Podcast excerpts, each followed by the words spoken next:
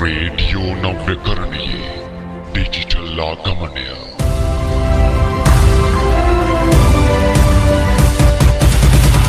रतु मकरा एफएम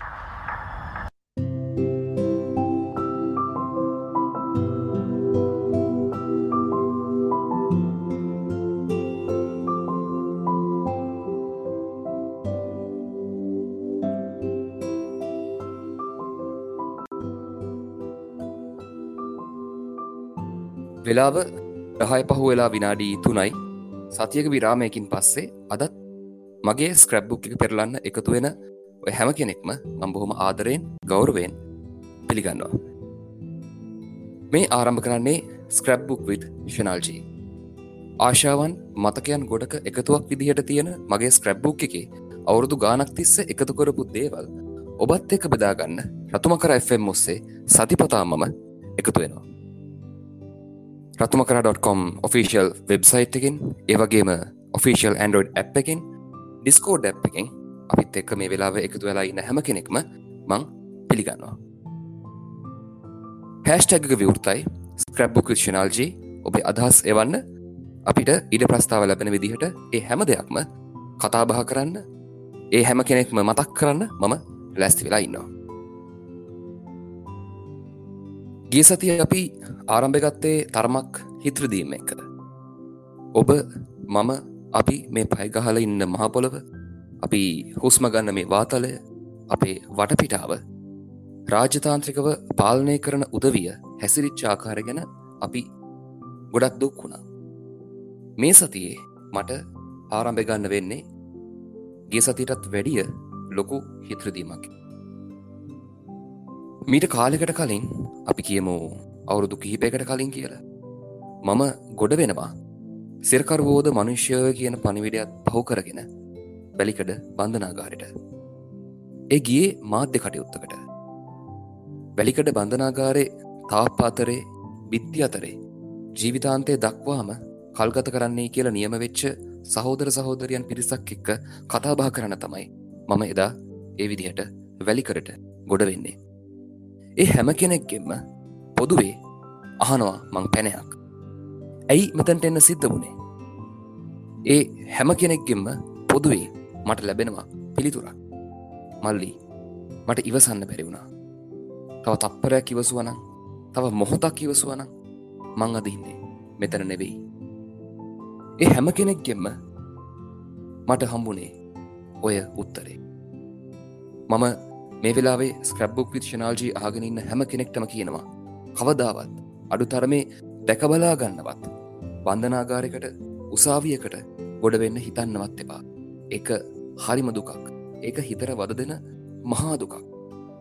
මංගදා වැලිකඩින් එලියට ආවේ පුදුමාකාර බරක් හදවතේ එල්ලගෙන ඒ බර මට ආයෙත් මගේ හදවතර දැනෙන්න ගත්ත අවුරුද් ගානකට පස්සේ පහුගිය දවස් කීපේදී මං කැමති ගිය සතියයි මේ සතයේ අතරේ පාලමක් බඳින්න. ඉරකින් යා කරන්න. සමාන් ලකුණක් හරි මැදින් අඳන්න.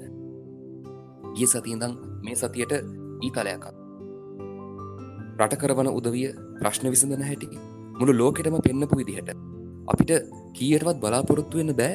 ඕක දරුවෙක් ග්‍රහණය කරගන නැතු ඉදී කියලා. තරුණෙක් ආභාසයක් නොලබා ඉදී කියලා. පිරිමිකම කියනමකක්ද පිරිමිකම අර්ථදක්වන්නේ කොහොමද? එකනෙකාට විවිධාකාර විදිහට අදහස් ඒවි.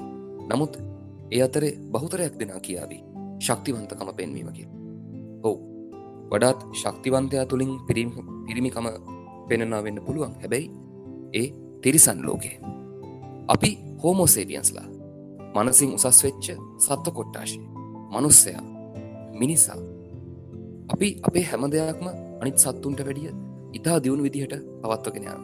ඒත් ප්‍රශ්නයක් විසඳන්නේ තාමත් තිරිසං සත්තුන්ගේ විදිහට දෙයක් මානුෂය ක්‍රමයට විසඳගන්න බැරුව ගැටුමකට අවතීරණ වෙනවා කිය ඒ මොහොතේ තමයි අපේ මිනිසත්භාවය පුරන්වෙන් මං විශ්වාස කරනවා ඔබ බලලා ඇති ඩිස්නි චිත්‍රපට මාලාව අතරේ තියෙන සුවිශේෂී සජීවි කරන චිත්‍රපටයක් වෙච්ච සූටෝපියා සූටෝපියා චිත්‍රපටියේ ඉන්නේ චීරපායි තිරිසන්සක් මේ කතාවේ එක තැනකදී මේ කතාවේ ඉන්න ප්‍රධාන චරිත දෙක ඒ කියන්නේ නරයා සහ පොලිස් සේවේ ඉන්න සාවිය මුණගැහෙනවා එක පාතාල නායක කියන්නේ ගෝඩ් ෆාද කෙනෙක්ව මිට. බිග් ඔහුගේ දියනියගේ විවාහ මංගලෝත්සවය අතරේදී ඒ සාද මේසේදී මේ මිට. බිග් කියනවා සන් we may be evolved but deep down we are still animals කියලා ලෝකයේ දිනපතා කතා කරන්න පුළුවන් සර්වකාලීන දෙබසක්.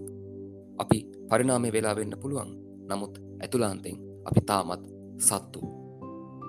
අනිත් අයට පහරදීම අනිත් අයගේ දිවි තොර කිරීම ප්‍රශ්න විසදීමේ ක්‍රමයක් කියල හිතනවනම් අපි මිනිස්සූනේ අපරාධ අපි දකින ටෙල්නාට්‍ය ජවනිකාවලින් චිත්‍රපට ජවනිකාවලින් මේ දේවල් වලට ලොකු හේතුවක් වෙනවා කියල සමහරු මේ දවස්ටිකේම කියන්න ගත්තා. එතකොට ඉස්සර මේ දෙවල් සිද්ධ වුණේ නැත් මේක පලවෙනි සිද්ධිය. අපි පොඩි කාලෙත් චිත්‍රපටි ටෙල්නාට්‍ය කාටුන් බැලවා. ඒවයි තිබුණ ශරීරයේ ඇඩ්‍රිනලින් ශාවය වැඩිවෙන ආකාරය දර්ශන. නමුත් ඒදේවල් අත්හදා බලන්න එපා කියන ගුරුහරුකම අපිට හම්බුණා. ඒ ඔස්සේ අපි හැදුනා අද දරුවාට ගුරුහරුකං ලම්බෙන්නේ ඇය තුනක් ගාන ලියන කඩදාසි ගොඩකට.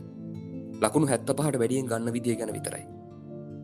දෙමවපියන්ට සැලකිලිමත් වෙන්න කියලා කිය නමුත් අම්මයි තාත්තයි දෙන්නම මුදල් උපයලත් එදාවෙල හම්බ කරගන්න බැරි තත්වයට පත්වෙච්ච රටක ඉන්න අපි කොහොමද කියන්නේ? ළමයි බලාගෙන අම්මට තාත්තර ගෙදට වෙලායින්න කිය එක මොනතරං අසාධාරණ. ප්‍රශ්න තියෙන්නේ ටෙල්නාට ජවනිකාවලද නැත්තාම් මේ සමාජ ක්‍රමය ඇතුළෙද? හැම වැරැත්තක්ම අර මැක්කය කතාව කැරකිලා යන්නේ බත්තර මුල්ල පැත්තේ පොකුණක් මැද්ද තියෙන ගොඩ නැගිල්ලකට නේද? මේ ආදරණය මිනිස්සු අවශ්‍ය කාලයක් හදවත උනුවෙන මිනිස්සු අවශ්‍ය කාල එක මොහොතක් ඉවසන අඩියක් පිටිපස්සට අරං අනෙකාට ඉඩ දෙන මිනිස්සු අවශ්‍ය කාලයක්. අනෙකාට සමාව දෙන්න තම් උසස් මනසක් ඇති මිනිසුන් අවශ්‍ය කාලයක්. මානවවර්ගයා එන්න එන්නම වල්මත්ව අපිට නැවතත් මඟ පෙන්වීම අවශ්‍යයි. හැස්ටක් ස්ක්‍රබ්බුක් විත් ශනාල්ජී ඔස්සේ ඔබේ අදහස් එවන්න. මේ scrapbook with Shanalji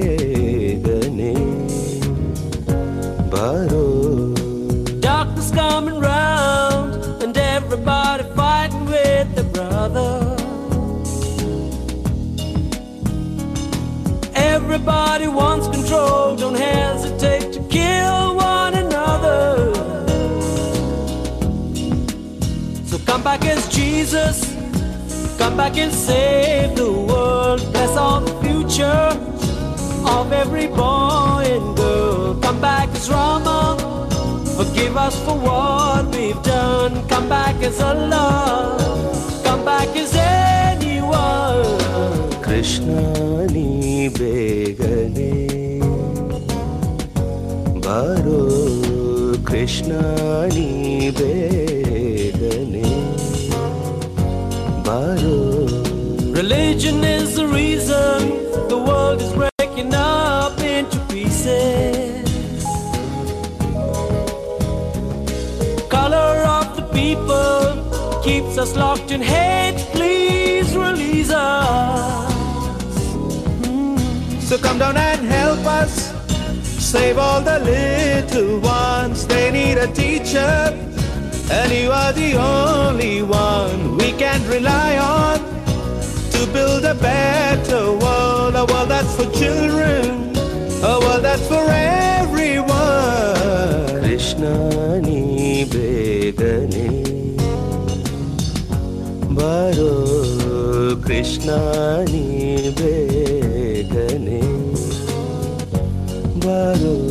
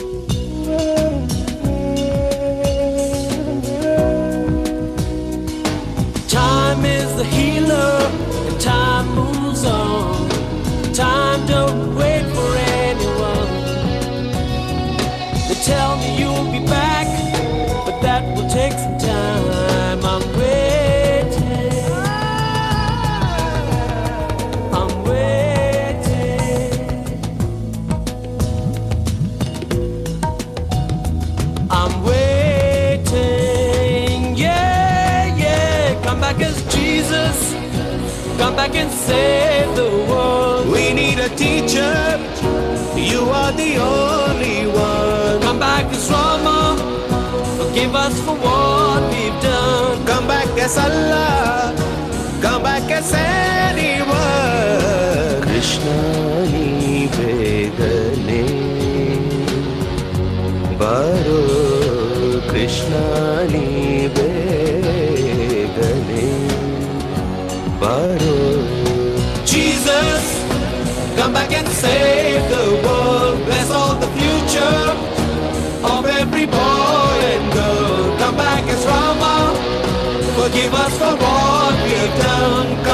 as I love.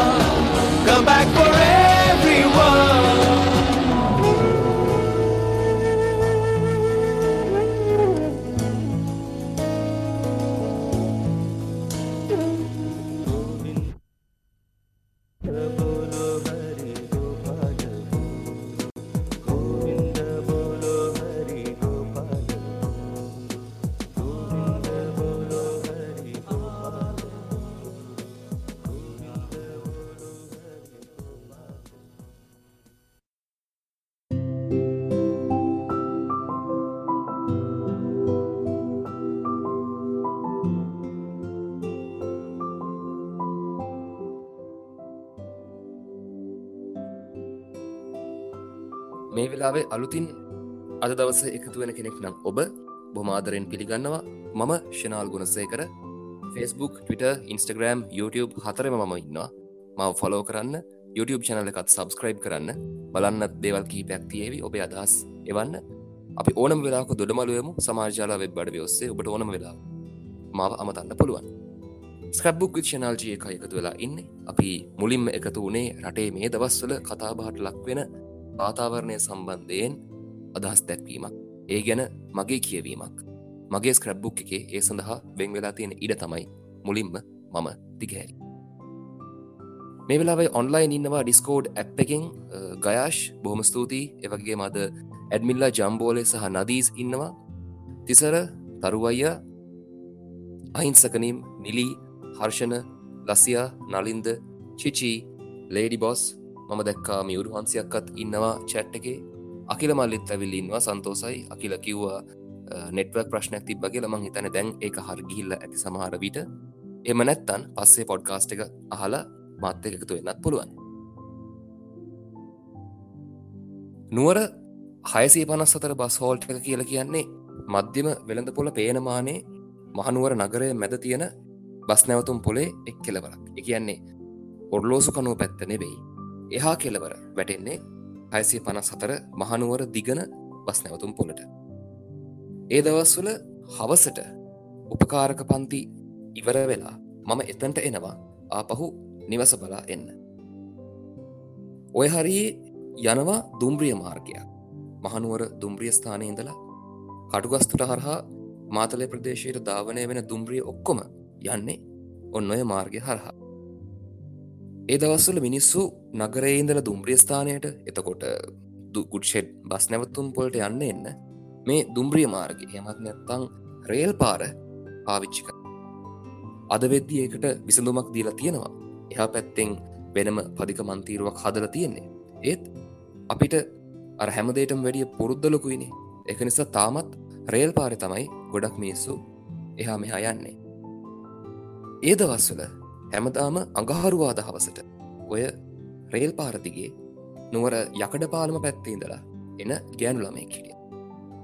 එයා එන්නෙත් මම ඉන්න හයසේ පනස් අතර බස් නැවතුම ආසන්නයටම තමයි. මන් දන්න තරමින් ඇය එන්නේ යටි නුවර්වීදියේ උපකාරක පන්තියකට සහභාගි වෙලා. ඇත්තටම ඇය ලස්සනයි. මං ඉතින් හැදැම්මුත් ලස්සන කෙල්ලෙක්ට තමයි කියලා හිතනවත් ඇති. මංක නැහැ කියන්න හැ කොහොම හරි ඒ ගෑන්ලමය අධ්‍යාපනය හැදෑරුවේ අපි ඒ දවස්වල ටිකක් ගණන් ගන්න නැති පාසලක. එක හරිම වැරදි හැඟීම. මොකද පාසලකින් පුද්ගලයක මයින එක හරි පටුව දසක් හින්ද. නමුත් ඒදවස්සල කොහොමත් අපේ ලාබාල මනස හරි පටුවනි. අපිව සමාජයෙන් හදලතින මොඩල්ල එකට නැපි හැදෙන්නේ. සමාජයට විවෘත වෙමින් ඉන්න කාලනේ. එක නිසා අපිත් අනිත් අයි විදිහටම හිතන්න ගත්ත. ඔවු ඒ ස්කෝල් ළමයි එක විදිහක්.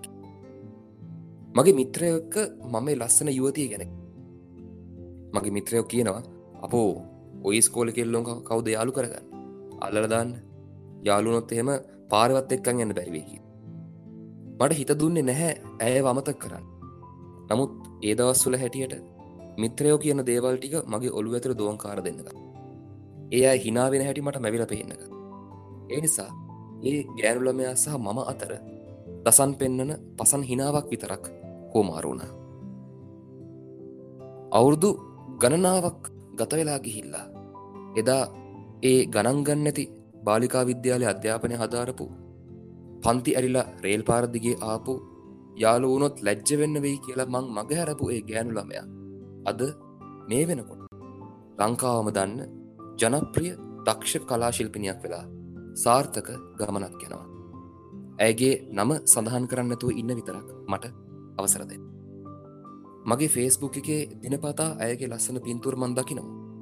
නමුත් මගේ ස්ක්‍රැබ්බුක් එකේ තියෙන ඒ පාසල් නිලෑඳුමින් ඉන්න කරල් දෙක්කට කොන්්ඩෙ ගොතල ඉන්න ඒ එදා දැක්ක රූපෙට මන් තාමත් කැමති.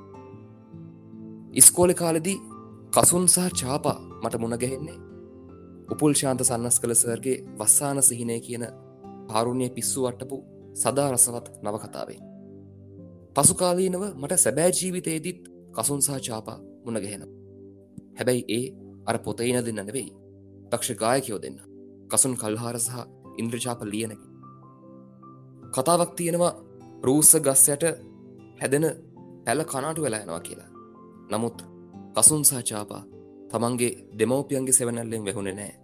ඔවුන් තමන්ගේම අනං්‍යතාවයක් ගොඩනගාගෙන අද සාර්ථක ගමනක නිරත වෙනවා.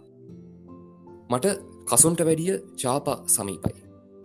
මං නිතරම් විශ්වාස කරනවා සමහර ලාංකය කලාකරුවෝ මේ ඉපදිලා ඉන්නේ ඔවුන් ඉපදන්න හිටපු රටේ නෙවෙයි කියලා. මංචාපට දවසක් ඒ ගැන කිව්වා. චාප හැමදාම වගේ හිනා වෙලා මාව තදින් වැළඳගත්ත. ලංකාවේ තාරුණ්‍ය සංගීතය තුළේ වෙනස්කං කරන්න සප්තස්වරය අලුත් විදිහට දකින්න අලුත් මාවතක් හෙළි කරන්න අවශ්‍ය වෙච්ච පළවෙනි වෙඩිමුරේ වුණේ මෙන්න මේ ගීතය. මගේ මතකයත් එක්ක මේ ගීතය ඉතාම හොඳින් පෑහෙනවා. ඇය රේල් පාරදිගේ සුදු නිලෑඳුමක් ඇඳගෙන බොහොම හෙමින් එන ඒ ගමන් ලතාව දැක්ක එදාත් අදත් මට මේ ගීතය මගේ හිතාස්සේ වාදනය වෙනවා. ඇය මට අද වෘතියමේ වශයෙන් මුණගැහෙනවා තමයි. ඒත් ඇය ගැන තියෙන ඒ ආදරණය මතකය ගැන මං ඇයට කවදාවත් කියන්න. ඇය කෞුද කියන දේ මං කාටවත් කවදාවත් කියන්නෙත් ඒ මතකය අයිති මට විතරමයි.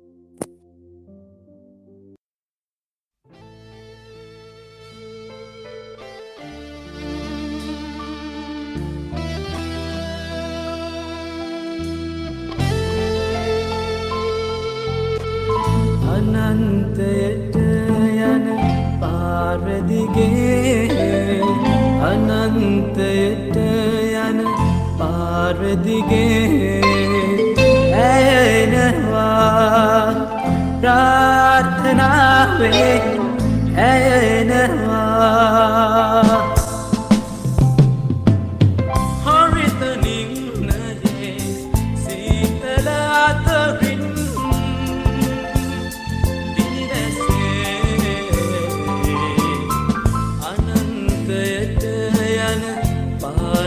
පාරදිගේ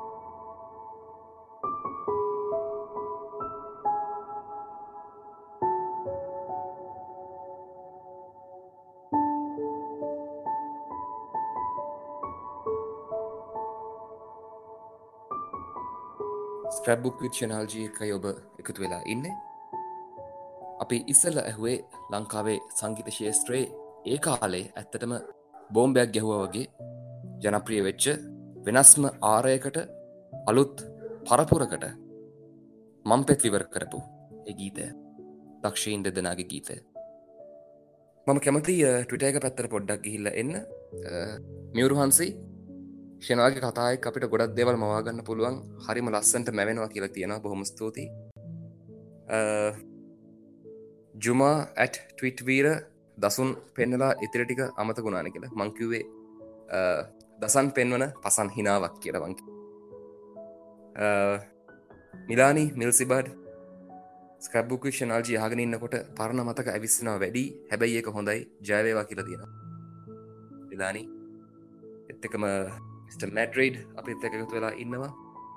ඉස් ජම්බෝල ජම්බෝල කොහොමත් අපිත් එක ඩිස්කෝඩ් ඇ් කරයකතු ලා ඉන්නවා මං විශ්වාස කරනවා. ලස්ත හිරං්‍ය බොහොම ස්තුතියි. මෙවිදිහට ගොඩක් කට්ටියගේ අදස් එක එකතු කරලා තියෙනවා. හොඳයි.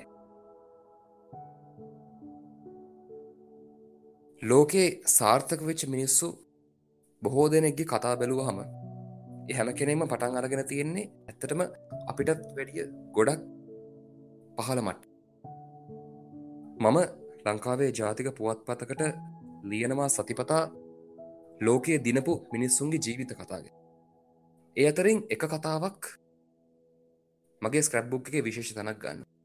ඒ හැම කතාවකට මං ගොඩක් ආදරේ. ඒ හැම කතාවක් අතරින්ම මේ කතාව මං අද දවසේ ඔබත් එක්ක බෙදාගන්න මේ විදියට එකතු කරගන්නවා ජීවිතය දිනන්න අනිත්තයගේ උදව් බලාපොරොත්තු වෙන්නේ ආත්ම විශ්වාස නැති මිනිස්සු.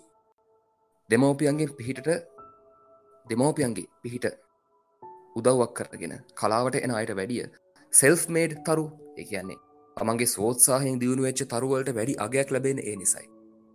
ශාරුක්කාන්ගේ වටිනාකම තියෙන්නෙත් ඒකයි. මොකද ශාරුක්කාන්ට කලාශේෂත්‍රය කිසිම නෑදැයෙක් නෑ.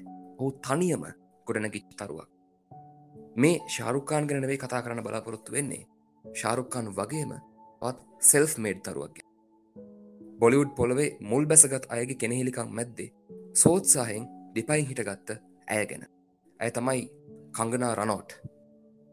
එක්දස් නමසේ අසූ හතේදී ඉන්දියාවේ හිමාචල් ප්‍රදේශ් ප්‍රාන්තයේ බම්බලා කියන ගමේදී කංගනා රනෝට් උපතබන තාත්ත ව්‍යාපාරිකයෙක් අම්ම ගුරුවරියක්.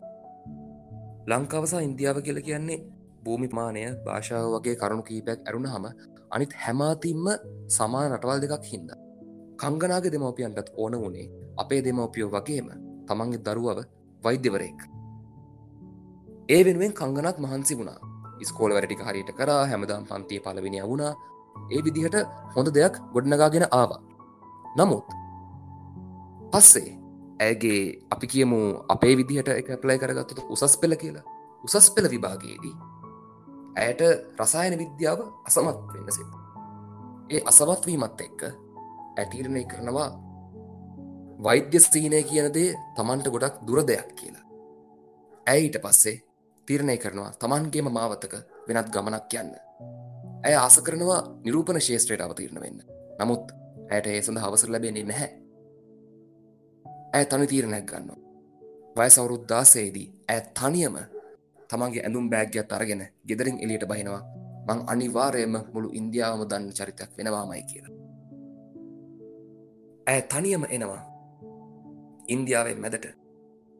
ඉන්දියාව නිරූපණ ශිල්පිනයක් වෙනවා කියල කියන වෙනමගේම දිනපතා දස් ගණන් තරුණ තරණයෝ නවදිලි නගරයට මුම්බයි නගරයට ඇදෙනවා රංගනහීන නිරූපණහීන ගොන්නක් ගොඩගාගෙන නමුත් සාර්ථක වෙන්න කීපදෙන බලාපොරොත්තුව දෑස් තල්වගෙන කෝච්චියෙන් බහින ජීවිත හා සමාන ප්‍රමාණයක්.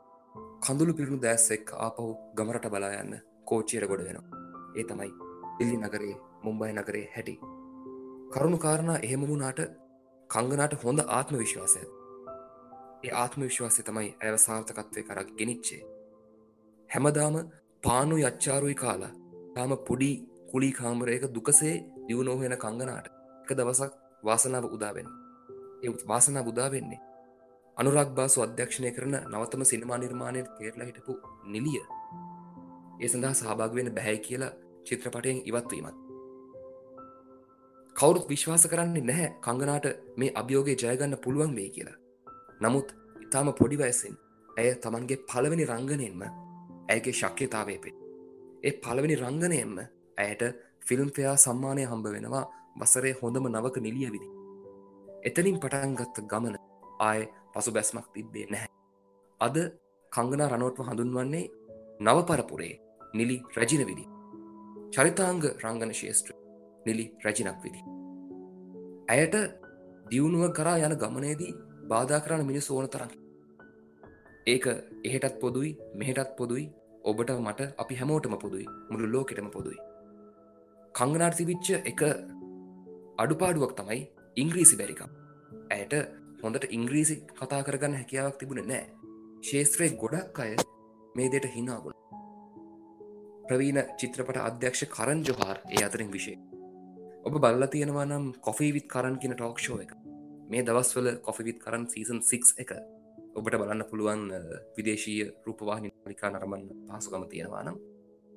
කොෆිවිත් කරන්න එක ගියවුරුද්ධ සීසන් එක. ඒ ඇන සීසන් 5 එක කංගනා රනොට ආරාධනා කරනවා සහභාග වෙන වැඩසටහනේදී කංගනා කරන්ට මෙන්න මෙහෙම කිය මතකද කරන්න මීට අවුරුදු ගානකට කලින් මට ඉංග්‍රීසි බෑ කියලා ඔය හැමෝත් එක්කම හිනාවුණ දැන් මම ඔයාගේ ඉංග්‍රීසි ටෝක්ෂෝයකට ඇවිත් ඔයත් එක්ක හොඳ ඉංග්‍රීසිංක මං පිටස්තරයෙක් විදිහට කිසිම නෑදකමක් නැතුව ශේත්‍රයට ආපුුවක් ගැන ඔය හැම තැනම පහත් කරලා එකත් මොකද ඔය හැමදාම සලකන්නේ බොලිවුඩ් වල ලොක්කන්ගේ දරුවන්ට මට බොලිවුඩේ අනාගතයක් නෑ කියලා ඔයා දිවරලකිව මුල කාලේ ඔයා මාව පහත් කළ නිග්‍රහ කරපු හින්ද තමයි මගේ ජීවිතය ඉස්සරහට ගෙනියන් අවශ්‍ය පන්නරය ලැබුණේ.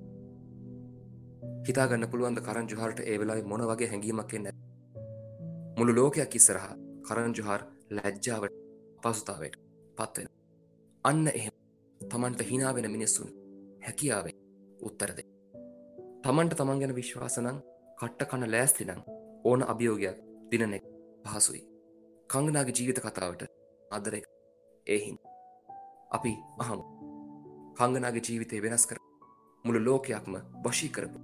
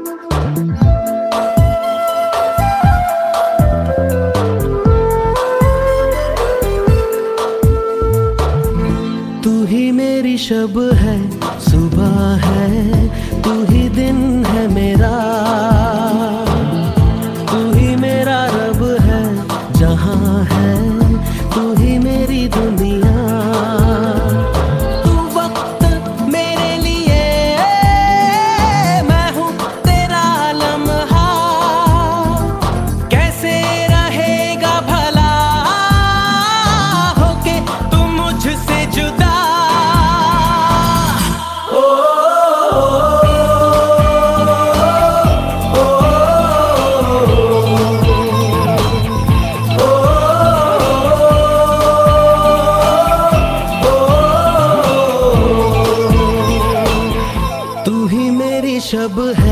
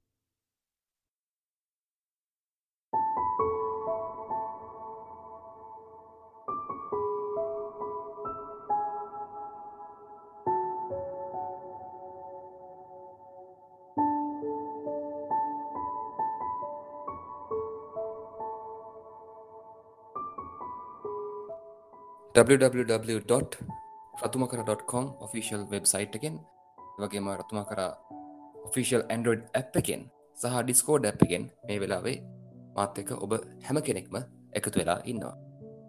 ගයාශ් දාලා තිබ්බ ඉම්රන් හශ්මින් ඕන සිින්දුව කහන්න පුළුවන් කියලා. ඇත්ත. මටනං ඉම්රන් හශ්මින්න ඕන ෆිල්ම් එකක් බලන්නත් පුළුවන්. මහිතනවා බොලිවුඩ් වල ලොකු වැඩක් කරන නමුත් වැඩි අවධානයක් හම්බ වෙන්නේ නැති නිසි ඇගීමක් ලැබෙන නැති ඉතාම හොඳ නළුවෙක් තමයි ඉම්රන් හශ්මි කියලක ටවිට එකෙන් නිලී ගමගේ මේ වෙලාවේ ස්ක්‍රබ්බු ක්ෂනාල්ජී පලවෙනි වතාවට හගෙන ඉන්නවා. නිලී බොහම ආදරයෙන් පිළිගන්නවා.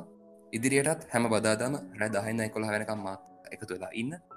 මන් දැක්ක ඔයාගේ ට්‍රිට හෙඩ එක තියෙන්නේ මට මතක විදිහට තියෙන්නේ නුවරලිය මහගස්තොට ග්‍රෙගරි වැව අයින ගත්ත පින්තූර ඇක්ති නුවරලී කියල කියන්නේ මගේ ජීවිතය එක්තර සුවිශේෂී පරිච්චේදයක් මගේ ජීවිතයේ හරි අඩක් මෙතෙක් ගත කරපු කාලයෙන් හරි අඩක් පමණ මට නුවරලියත් එක්කලුක සම්බන්ධයක් තිය ඒ ගැන ඉස්සරහට අපි ස්ක්‍රබ්බුක ෙදි කතා කරමු. ඒ මතකයන් දිගහැරණ විදිහට අපි ඒ එකතුවයමු මම නිතරම දැන් දවස් කිහිපයක් තිස්සම කතා කළේ මම ගෑන්ලම දිහා බලපු හැටි. එතකොට ගෑන්ලමයි මන්දිහා බල නැද්ද කියලා ඔබට හිතෙන් පුළුව ඇත්තටම අදටත් ඒ ගැන මන් දන්නේ නැහැ. මට එහෙම ගෑන්ලමයිගෙන් අවධානයක් ලැබෙනවද කියලා ඒ කතාවක් ඇත්තරම මට එහෙම දැන්ල නැහැ. මට එහෙම යෝජනාවක් ඇවිල්ලත් නමුත් එක මතකයක් තියෙනවා. මට තරමක් විශේෂ එකත් ඉතින් සුපුරුදු පරිදි උපකාරක පන්තියකම සිද්ධියක්. ඇය අධ්‍යාපනය ලැබුවේ අපේ සහෝදර බාලිකා පාසලේ. එදවස්සල මට එක්තරා යුවතියක් එක්ක ප්‍රේම සම්බන්ධතාවයක් තිබුණ. අපි කියමු තරමක් උසස් විද්‍යාලයක කියලා. අර සහෝදර බාල්ලිකා පාසල යුවතිය ඒ ගැන දැනගෙනත් හිටිය. ඒ වුණට ඇය මට ආදරයක ඒ සිද්ධිය මට අමුතුයි. සාමාන්‍යයෙන් පිරිමිළමය තමයි ගෑන්ලමය පස්සෙන් ගිහිල්ලා ඇගේ හදවත දිනාගන්න මහන්සිවින් ඒක සත්ව වංශයෙන්ම අපිට නියම කරලා තියෙන ස්වබාදහමෙන් අපිට ජානගත කරලා තියෙන ක්‍රමේ නිසාවෙන් නැති. යෝතියක් මට ආදරය කරන හැඟීම මට ඒදවසල හරි නොහුරුයි අමුතුයි.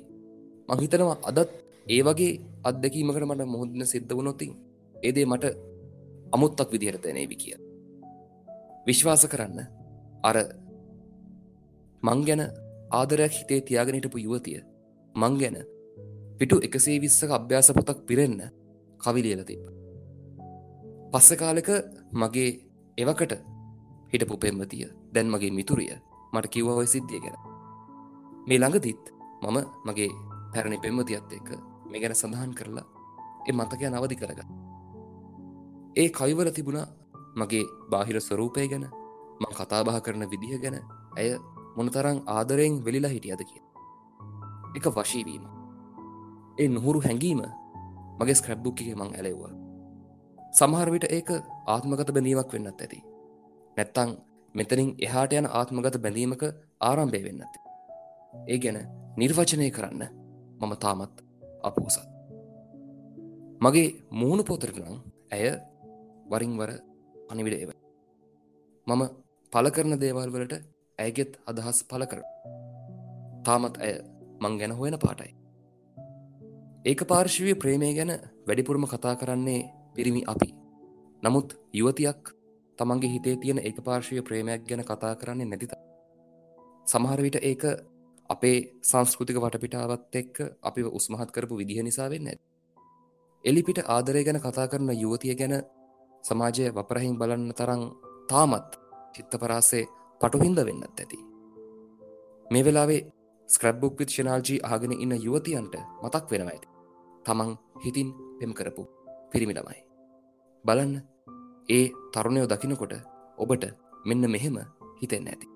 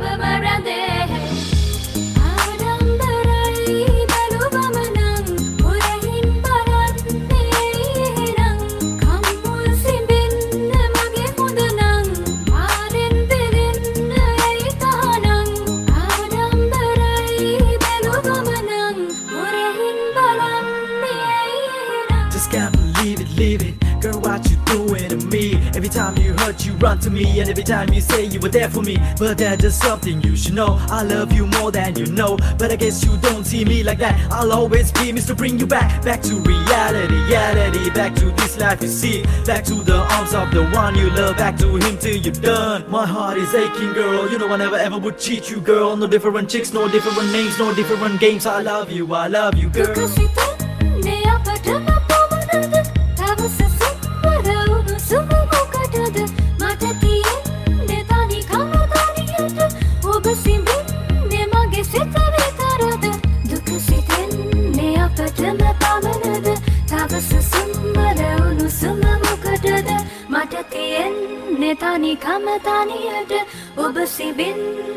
සිබින්නේ මගේ සිත විතරද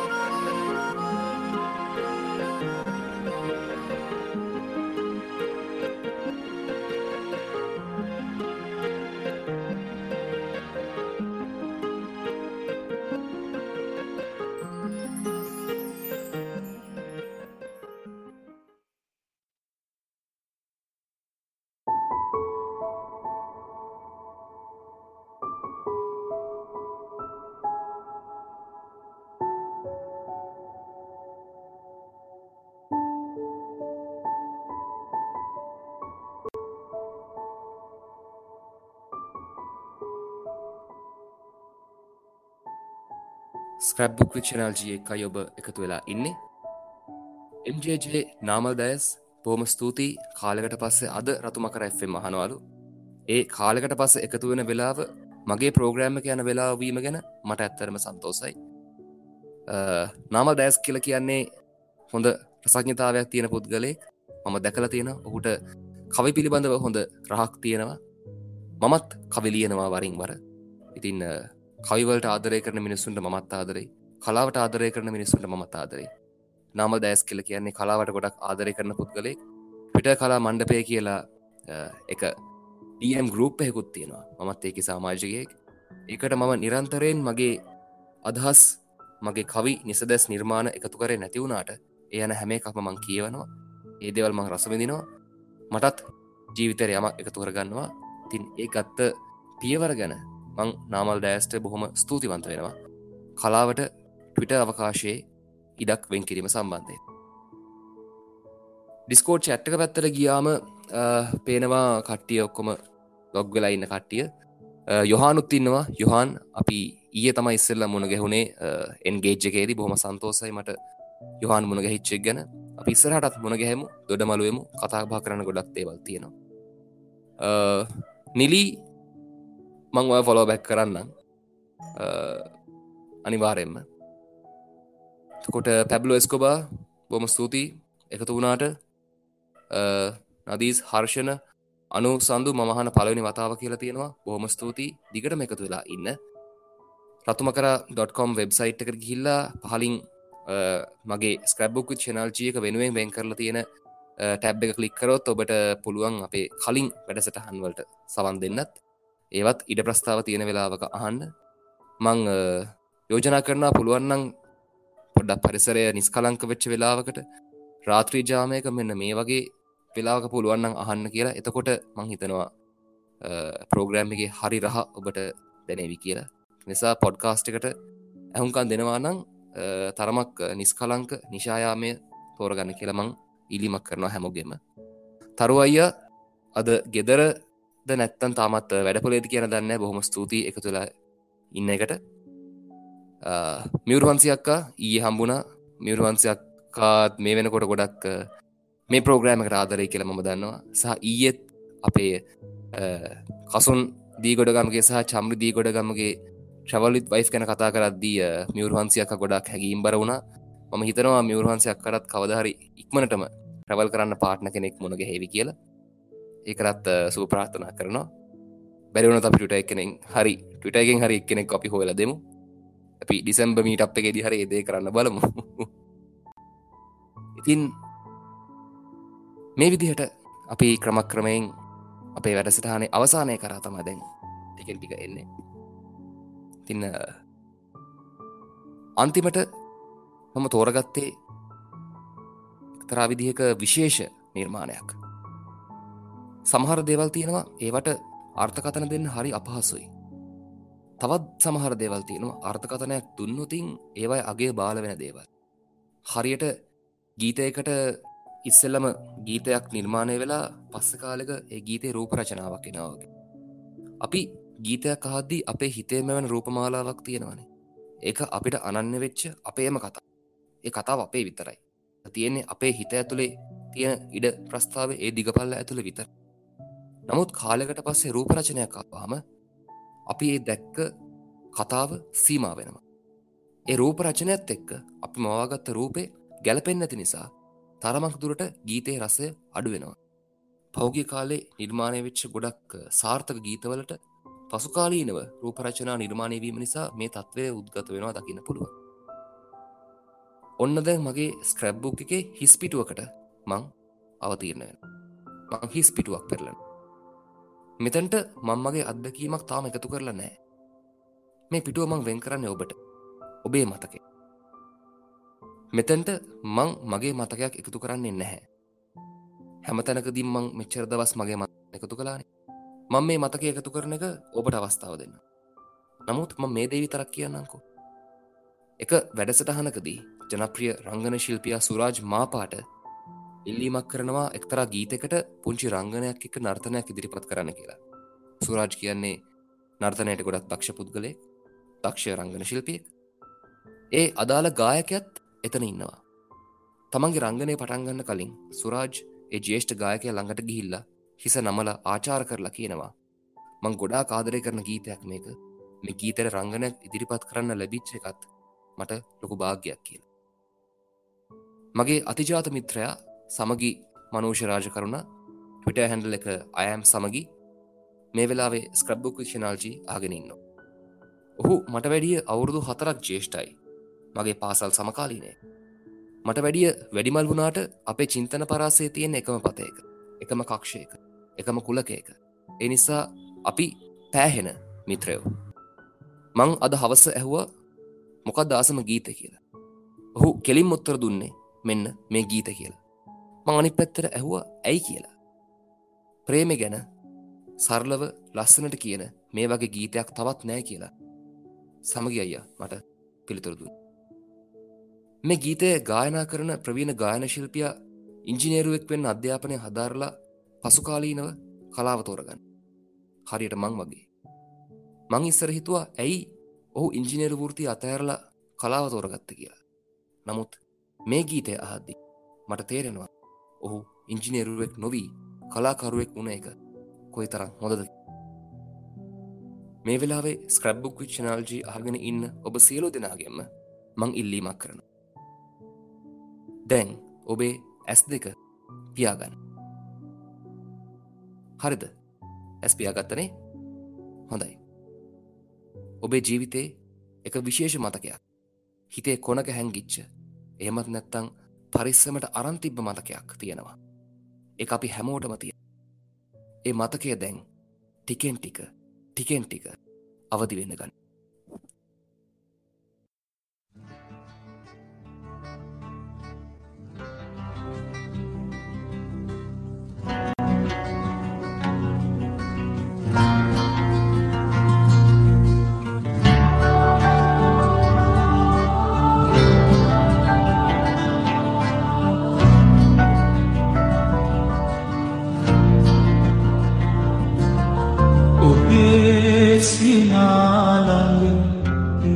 නැවතුමුදා ඔබේ කතාළඟ සිත නැවතුනුදා ප්‍රේමය හැඳින්නෙමේ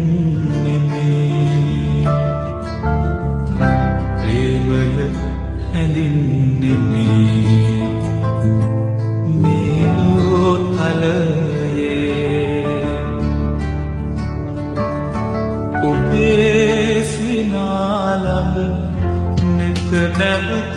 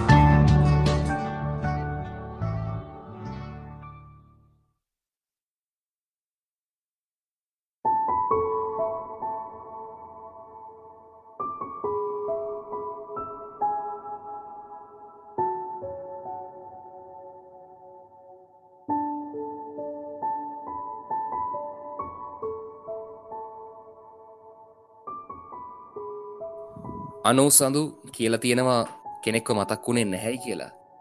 කමක් නෑ කෙනෙක්ව මතක් වෙන දවසක් ඉස්සරට අනිවාර්යෙන්ම ඒවි. එයා අනිවාර්යෙන්ම අනු ඔයාට මේ සින්දුව කියනවා කියනවාමයි.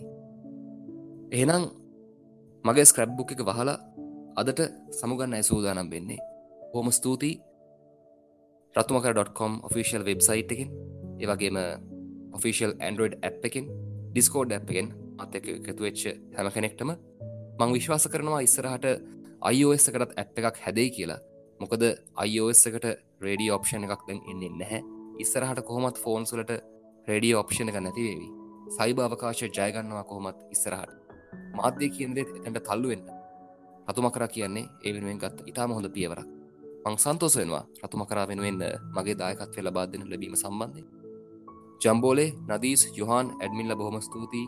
මට අද සහයදක්වාට ඇදච හැම කෙනෙක්ටම බොහොම ස්තුතියි. පීට් කරපු ඩිස්කෝඩ් චැට් එකේ චැට් කරපු හැම කෙනෙක්ටම බොහොම ස්තුතියි. හැම අංශයකින්ම මේ වෙලාව මාතක එකතුවේ චාර බොහොම ස්තුතියි.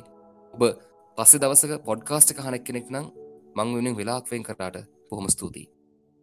එහෙනම් නැවතීමති තක් නෙවෙයි ති තුනක් තියන්නම් කලින් සතිය වගේ. මොකද තව කියන්න ගොඩක් දේවල් තියෙනවා කියන බලාපොරොත්තුව. තාමත් ටයිපිං කියන බලාපොරොත්තුව ඉතුරු කරල හැස්ටක් ස්ක්‍රබ්බුක් විච්චනාල්ජී ඔස්සේ ඕනම වෙලාවක ඔබේ අදහස් එවන්න ඒ හැස්ටැග් එක නිතරම ඔබ වෙනුවෙන් විවෘතයි. මේ ආදරණීය මිනිස්සු ලෝකෙට ලංකාවට අවශ්‍යක. ආදරණීය මනුස්සෙක් ස්වභාව ධර්මයම ඔබට පෙරලා ආදරය ලැබේ. ගිහින් එන්නම්. මම ශනාල් ගුණසේකර.